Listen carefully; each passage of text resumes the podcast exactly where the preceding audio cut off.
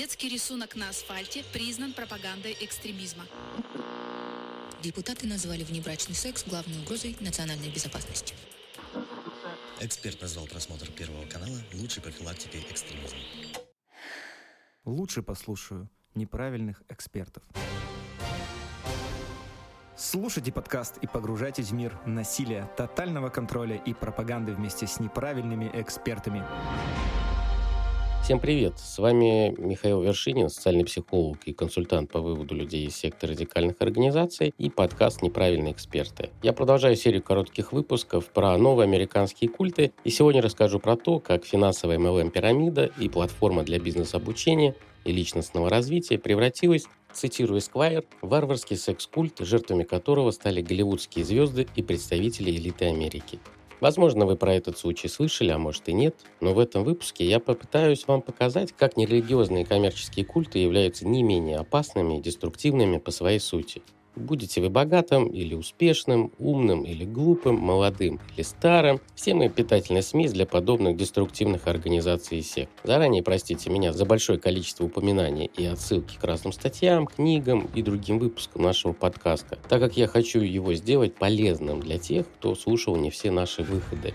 И, конечно, накрутить немного статистику прослушивания. Перед тем, как я научусь нормально выговаривать название этой деструктивной организации NXIVM или NXIVM и не призову этим дьявола, необходимо послушать дисклеймер для товарища майора, так как он ближе к нам, чем другие потусторонние силы. Дисклеймер. Все материалы для данного подкаста взяты из открытых источников. Мнение ведущего носит субъективный и личный характер, без цели оскорбления или нанесения вреда деловой репутации и вашей вере. Некоторые высказывания могут вас расстроить или не соответствовать вашей религиозной картине мира. Во время передачи упоминаются деструктивные практики наркопотребления, сексуальной эксплуатации и проституции, а также ряд сект и культов и другие нежелательные или запрещенные организации. Если вам нет 18 лет, то этот выпуск точно не для вас. Некоторые коллеги и слушатели постоянно говорят мне, что слушай, говорят, может быть, хватит столько много говорить про книги. А я постоянно говорю, что надо книги читать, и в них очень много полезной информации. Например, если бы вы читали «Маски авторитарности» социальных психологов Крамера и Олстеда, то узнали бы, что в своем анализе развития культов и сект как организации они отдельно выделяют так называемые журналистские расследования и критику через публикации в медиа, которые, если не приводят к краху сект, то точно снижают объемы их вербовки и привлекают к ним внимание силовиков. Так произошло и с сектой NXIVM, разбираться с которой начал Минюст США после расследования журналистов New York Times в ноябре 2017 года. Но начнем все по порядку. Если говорить без неприязни к этой секте, то ее можно характеризовать следующим образом. NXIVM – это американский MLM-бизнес, который еще предлагал платные семинары личностного и профессионального развития по, конечно, авторской методике Executive Success Programs. Программа «Успехи для топов». Извините за мой английский, я сегодня буду пытаться несколько раз это произносить, в том числе и на латыни. Тоже, надеюсь, дьявола не вызову. Вообще я франкофон. Штаб-квартира компании находилась в городе Олбани, штата Нью-Йорк, а когда начались судебные расследования и конфискация, перебралась в Бруклин. Да, кстати, этот второй выпуск про новые культы в США, и здесь опять появился Нью-Йорк. Первый, если вы помните, был про секс-культы семьи Лэри Рэя, который развернулся в колледже для творческой элиты США. Я открою вам тайну, будут еще выпуски про секты из Большого Яблока, ибо Манхэттен полон подобных культов, думаю, как и наша Рублевка. Не удивляйтесь, но практически все коммерческие культы зарабатывают не только на продаже всякого ненужного барахла, псевдокосметики, инвестиционных страховых продуктов и БАДов, ну и, конечно, на семинарах и тренингах для своих успешных агентов. Я знаю, что говорю, так как начинал изучать культы в молодости как раз коммерческих культов. Кстати, очень рекомендую вам посмотреть сериал «Как стать богом в Центральной Флориде». Сериал снят в 2019 году, должен был быть второй сезон, но из-за пандемии его отложили на непонятное время. Именно в этом сериале отлично показывается деструктивность и плохое влияние на жизнь своих участников различных MLM-культов. Наш герой этого выпуска, культ NXIVM, это, конечно, не классический пример коммерческого культа, который обычно прячется в большой среде сетевого маркетинга. Очень часто у нас ставят знак равно между коммерческими сектами или какими-то мошенниками и сетевым маркетингом. Но это, конечно, не так. Сетевой маркетинг – это достаточно устоявшееся явление в личных продажах и трансформация, как мне кажется, американской классической культуры торговых агентов, которые ходили по квартирам и продавали свою продукцию. В этой среде очень много всякого скама, мошенников, а также сект и культов. Но пример этого выпуска нашего подкаста «Неправильные эксперты» – это действительно ужас на фоне обычных подобных коммерческих культов. Основал компанию NXIVM бизнесмен Кит Раньер, 1960 года рождения. Сейчас, когда он осужден, ему 62 года. Но NXIVM был не первым у него блином с таким криминальным душком. В начале 90-х он открыл с двумя давними подругами, которые по странным стечениям обстоятельств жили с ним в одном доме в том же Олбани, другую компанию.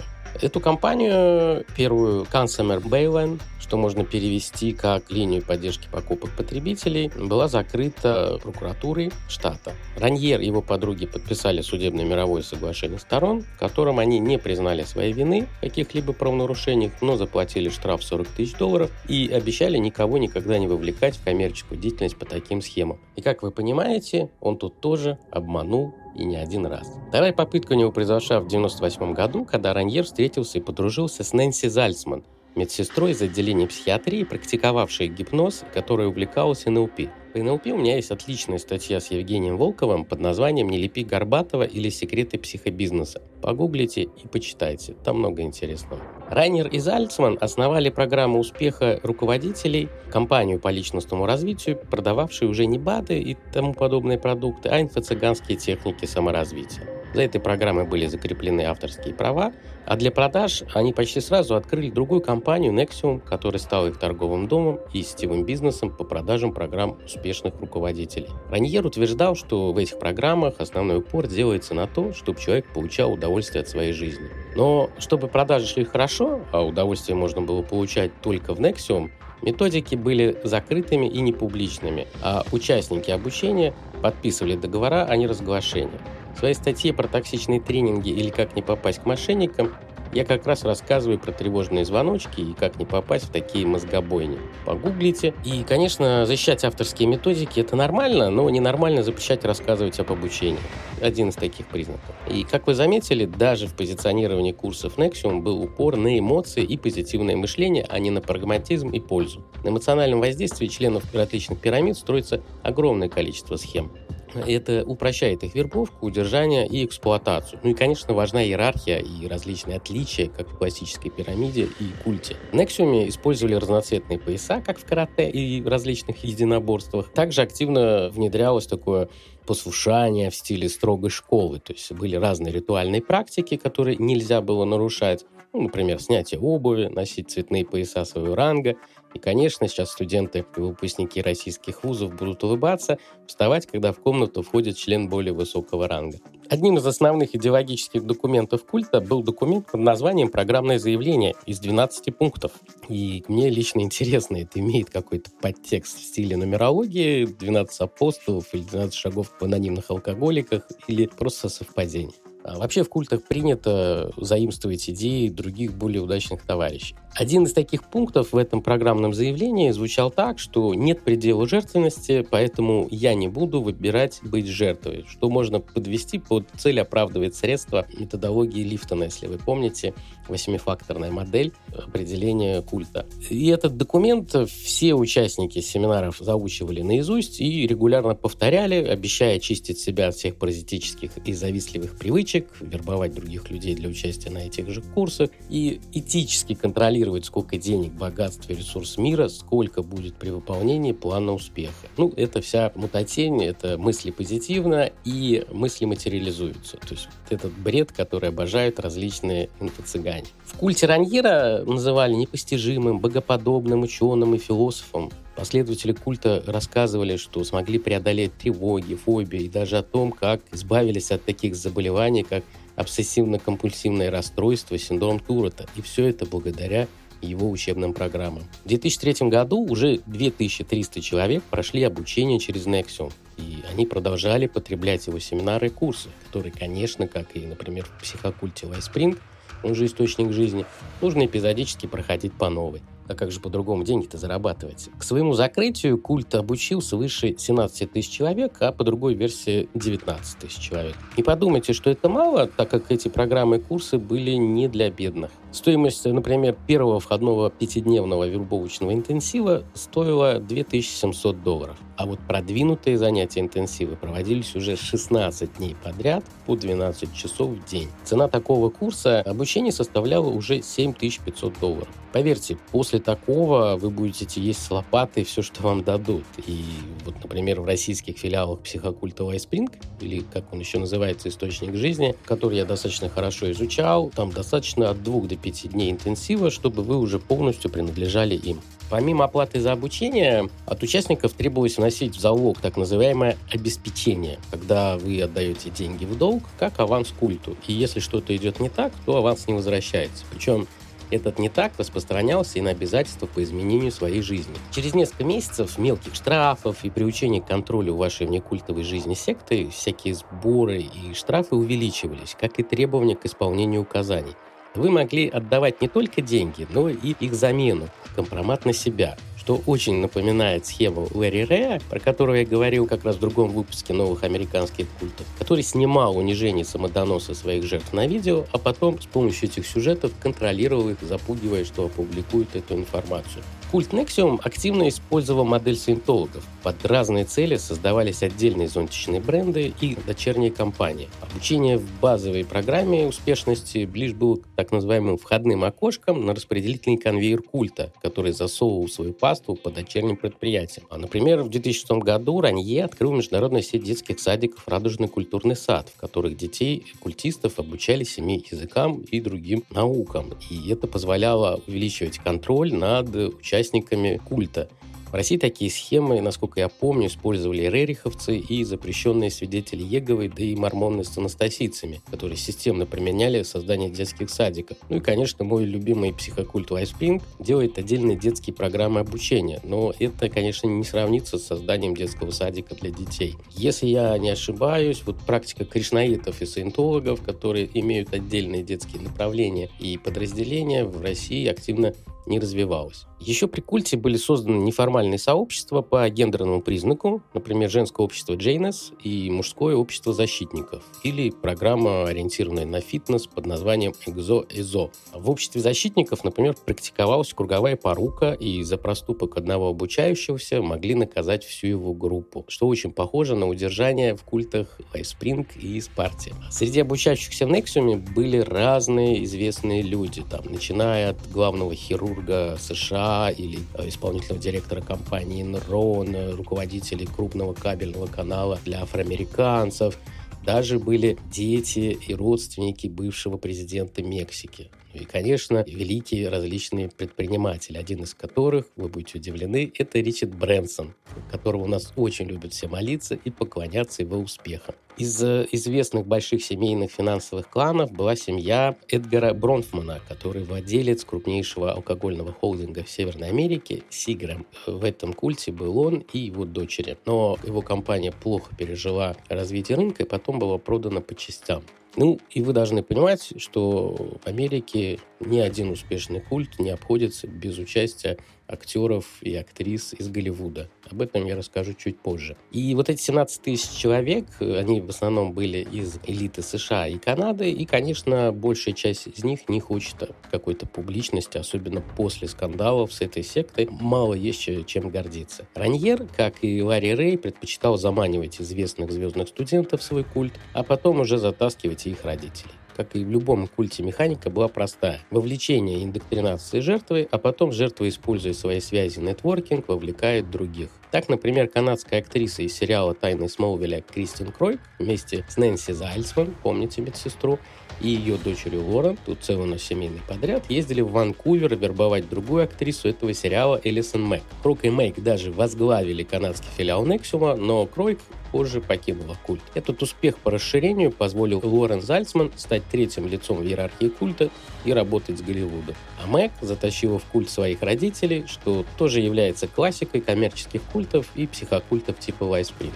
Тут всегда начинают навязывать и впендюривать близким и своему окружению различные услуги и приди, пожалуйста, приди, я для тебя купил, это мой подарок. И очень эмоционально обижаются на отказы. Мэг из-за культа в 2011 году решила перестать сниматься в «Тайнах Смолвеля» и переехала поближе к культу в город Клифтон-Парк того же штата Нью-Йорк. И вторым объектом поклонения в культе после Раньера. Представьте, в учебных классах вывешивались портреты Раньера и Мэг, и в конце каждого занятия участники выражали им благодарность и поклонялись их фотографиям. Как и большинство культов США, активно развита система лоббирования, и большое количество культов США используют эту систему для поддержки политиков. Лэри Рэй, основатель другой секты, по которой я уже рассказывал, например, организовывал встречу Горбачева и тратил деньги на различные политические кампании. Так и Раньер и его последователи вложились в 2007 году в кампанию Хиллари Клинтон. Во-первых, она была демократка, во-вторых, если она победила бы, то они смогли бы попасть в те аудитории, куда было сложно им зайти. Ну и не думайте, что это были какие-то там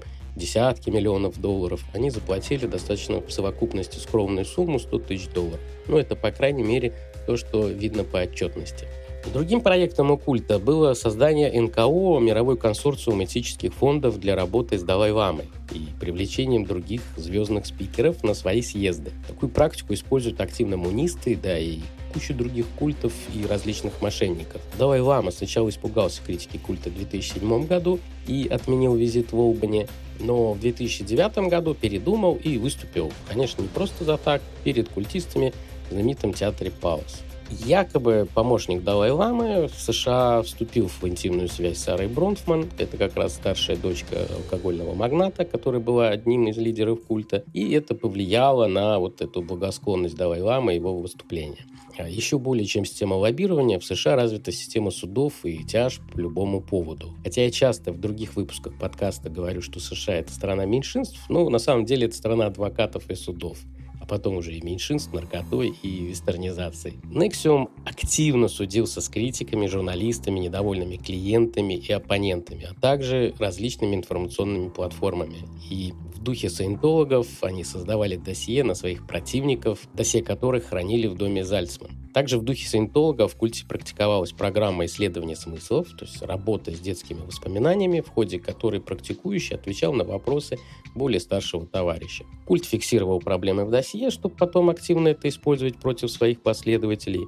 И чтобы увеличить уровень бреда и компромата, культ полез в практики популярной уже науки, семейной расстановки неонациста Хеллингера про прошлые жизни. Мы тоже писали с Евгением Волковым статью, и она называется «Воображариум доктора Хеллингера». Рекомендую, погуглите и почитайте про это уже научное течение в психологии, и причем здесь неонацизм. Так вот, сбор данных о прошлых жизнях — это был уже удел закрытого круга, особенно доверенных лидеров культа и наставников, которые неожиданно стали считать себя реинкарнациями высокопоставленных нацистов. Например, Барбара Баучи представлялась реинкарнацией Гейдриха, архитектора Холокоста, а Нэнси Зальцман — самого Гитлера. Кит Раньер решил выделиться, и он сказал, что он командовал антифашистскими партизанами. При этом очень комично, что Ранье, когда кого-то лично приветствовал, он использовал так называемый подход Брежнева, поцелуй в губы вместо рукопожатий. Возможно, потому что в основном у него было женское окружение вокруг него. Как у них это все уживалось в голове, вообще большая загадка. Хотя тот же Хеллингер практиковал извинения еврейских своих последователей, которые вставали на колени перед вымышленными гестаповцами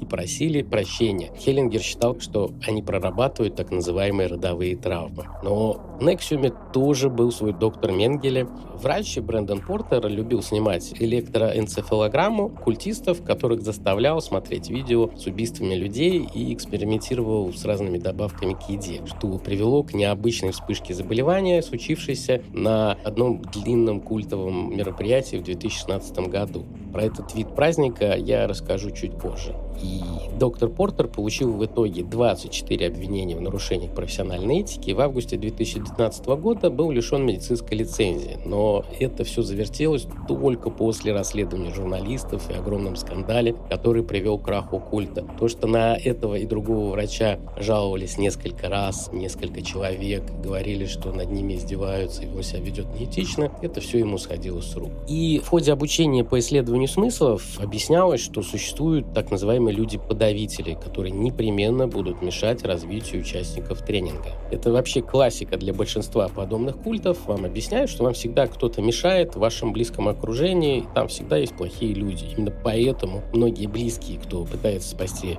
своего близкого человека из секты, совершают ошибку и попадают в этот пример злодеев, мешающим счастью человека. Я про это немного рассказывал с коллегами в выпуске «Неправильных экспертов» про социальную психологию и вывод людей из сект.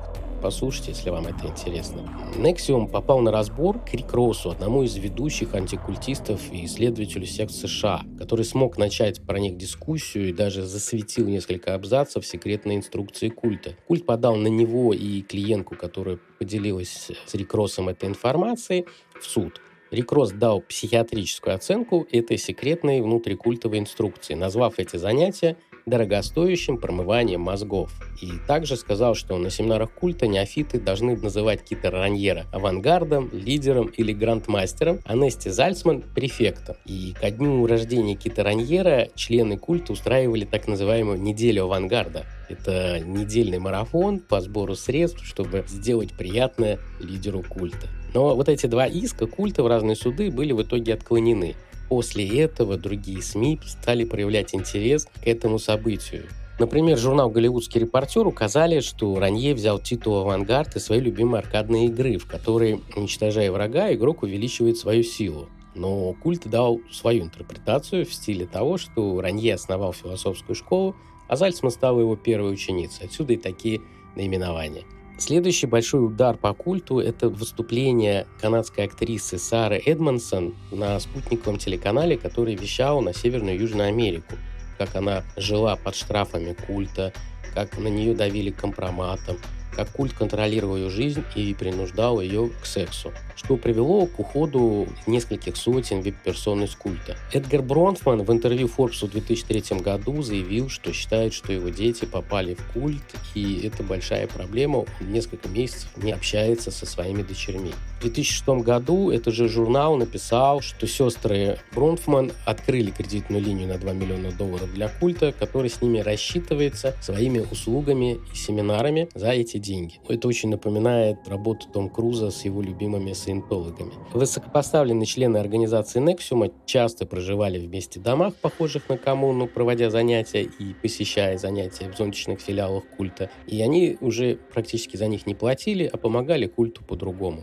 В 2010 году Forbes сказал, что сестры Бронфман совершали сделки с товарами и недвижимостями по совету Ранье, но эти все сделки были убыточными. Люди, которые окончательно поворачивались против Раньера, считались потерпевшими полный провал и словесно клеймились как люциферианцы, пропащие люди, которые хорошее воспринимают как плохое, а плохое как хорошее. Кстати, вот вам и модная конспирологическая тема моральной паники на скрытых сатанистов в США. Отлично заходит для удержания своей аудитории в культе. И у Ранье даже была идея, представьте себе, заманить своих критиков в Мексику на антикультовую конференцию, где они будут арестованы по ложным обвинениям по приказу местного подкупленного судьи. А все почему? Потому что несколько детей крупных политиков, в том числе и бывшего президента Мексики, были под контролем культа. Вы, поди, устали уже слушать про этот культ и недоумеваете, а где секс и насилие, обещанное в начале подкаста? Наконец-то мы можем с вами перейти к обсуждению суперсекретного секс-сообщества в этом культе, который частично копировал упаковку католического ордена монашек. Вы понимаете аналогию, да? Люцифериане — это враги, а тут святое монашество философского учения Ранье через барабанная дробь, гарем и сексуальное насилие. Два лидера культа, чьи фотографии висели в каждом классе и которым поклонялись в культе, Кит Раньер и Эллисон Мак, создали тайное сообщество Dominus Obsercus Sororium, сокращенно DOS. Если пытаться перевести этот нейминг, выдуманный лидерами культа, которым сейчас 60 и 40 лет, соответственно, то перевод звучит как «господское услужливое сестринство», «господство над подчиненными женщинами» или «хозяин над рабынями». Вот такой вот нейминг. Секретный орден действовал и в Нью-Йорке, и Канаде, Мексике. Ранье выстроил сетевой иерархический культ в большом другом культе, где главным товаром был секс и насилие. Если проводить аналогию с российской практикой, то у нас такое было в ашраме Шамбалы у Руднева с его жрицами. Послушайте выпуск неправильных экспертов под названием «Сексуальные практики в ашрам Шамбале и у кришнаитов». Я очень много в свое время работал по этому культу и в том выпуске рассказал много всякой дичи из их секс-практики. Ранье, конечно, привнес американской специфики через классическое высказывание «лучший надсмотрщик – это бывший раб» в работу своей внутренней секс-секты. Каждая из его секс-рабынь могла завербовать еще 6 женщин, которые становились ее рабынями, а со временем могли стать тоже рабовладелицами, привлеченных ими. 666. Какие были особенности? Компромат на себя интимные фото, то есть они это все отдавали своей госпоже и Раньеру. Если они не подчинялись или уходили, материалы могли быть опубликованы. Рабыни и рабынь выполняли по приказу своей госпожи домашнюю или другую работу, обязаны были вступать в интимные отношения только с Раньером. Для этого госпожи были обязаны готовить своих рабынь и приводить их в надлежащий вид. Все участницы ДОС должны были соблюдать низкокалорийную диету, так как лидер не любит толстых. Не просто диету, а и жить на 500 калорий в день. Про опасность всяких диет я говорил с коллегами в выпуске нашего подкаста «Ешь, молись и лайкай. Еда и диеты в Инстаграме и сектах». И рекомендовал вам там книгу Энтони Уорнера «Разъяренный повар. Как псевдонаука не дает нам нормально поесть». Так вот, Ранье объяснял эту диету тем, что это личное усиление женщин, якобы страдающих от собственной необязательности и чрезмерной эмоциональности. Принимаемая в сестринство должна была полностью раздеться, надеть маску для сна на глаза, лечь на массажный стол и произнести: «Госпожа, пожалуйста, заклеймите меня, это будет честью». Клеймо выжигалось не всем, процесс шел под руководством Лорен Зальцман и еще одним местным врачом, который над бедром жертвы без обезболивания выжигал вот это клеймо, и все это длилось 20-30 минут. Клеймение придумала как раз актриса Мэг при создании вот этого секретного ордена. Активно практиковали штрафы, физическое наказание, голод и удержание в помещении. Например, если вы в течение 60 секунд не отвечаете на обращение или звонок или сообщение лидера культа, то вас потом морили голодом в течение нескольких дней. Либо вы это делали сами добровольно. Во время суда были жертвы, которые рассказали, что их не выпускали из помещений в течение 2 лет из-за их этического проступка против Раньера. Часть жертв жаловались на этого врача и обращались в полицию из-за клеймения, но в ответ слышали, что врач это делал в нерабочее время, и вы клеймились добровольно. Состава преступления нет. Тут хочется позлорадствовать про жуткий кровавый режим в России, да, и великую американскую демократию. Но не буду. Кстати, Сара Эдмонсон, про которую я уже говорил ранее, и которая выступила на спутниковом канале, была участницей этого закрытого ордена тоже. Когда маховик правосудия закрутился, Кит Ранье заявил, что сестринство не было связано с NXIVM или другими его бизнесами. Женщины участвовали добровольно и были вполне здоровы и счастливы. Он, конечно, еще думал, что будет хороший исход, и спасал свою дойную корову. Поворотной точкой в закрытии этого культа стала публикация, о которой я уже говорил. В 2017 году журналисты New York Times выпустили огромное фактологическое расследование с рассказом про секс-рабство в культе, и государство вынуждено было проснуться и вмешаться. После выхода статьи Ранье сбежал из страны в 2017 году, конечно, в Мексику. И дальше стали выходить еще больше статей, больше репортажев, стали рассказывать другие члены культов, что происходило с ними там. И, конечно, государство уже активно стало разыскивать Ранье для ареста. В марте 2017 года его арестовали и депортировали в Техас.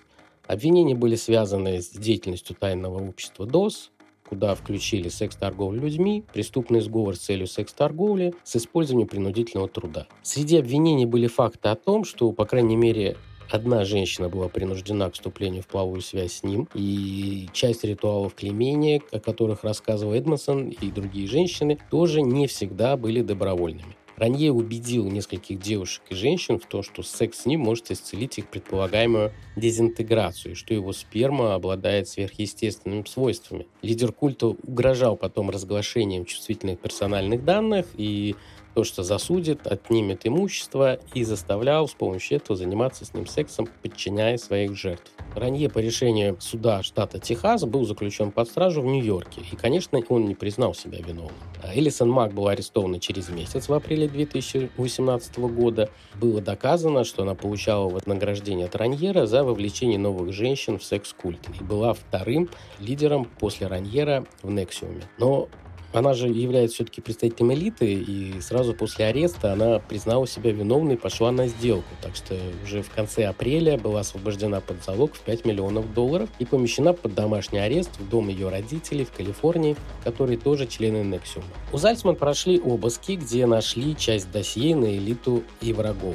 Часть зданий культа в Олбани были арестованы и изъяты на время суда. Штаб-квартира переехала в Бруклин, а руководитель стала младшая сестра и известная спортсменка Клэр Бронфман. Клэр, кстати, тоже была обвинена в куче преступлений и была под домашним арестом с браслетом под залог $100 миллионов, но эти обвинения были связаны с управлением финансами культа, имуществом, а также ее жертв. Плюс ее обвинили, что она незаконно укрывала иностранцев на территории США. Через год после ареста лидера культа были арестованы Нэнси Зальцман, ее дочь Лорен Зальцман, а также бухгалтер компании Кэти Рассел по обвинению, я вот здесь удивлен, в рэкете. Мак и Раньеру грозило от 15 лет лишения свободы до пожизненного заключения. Другим сроки были, там, условно говоря, 2-2,5 года. 30 сентября 2020 года Клэр Бронфман была приговорена к 6 годам и 9 месяцам заключения. Ее обвинили 9 бывших членов NXIVM, женщины, которые дали показания против нее, подробно описав ее роль в многолетнем судебном преследовании культистов, которые были не согласны с деятельностью этой организации.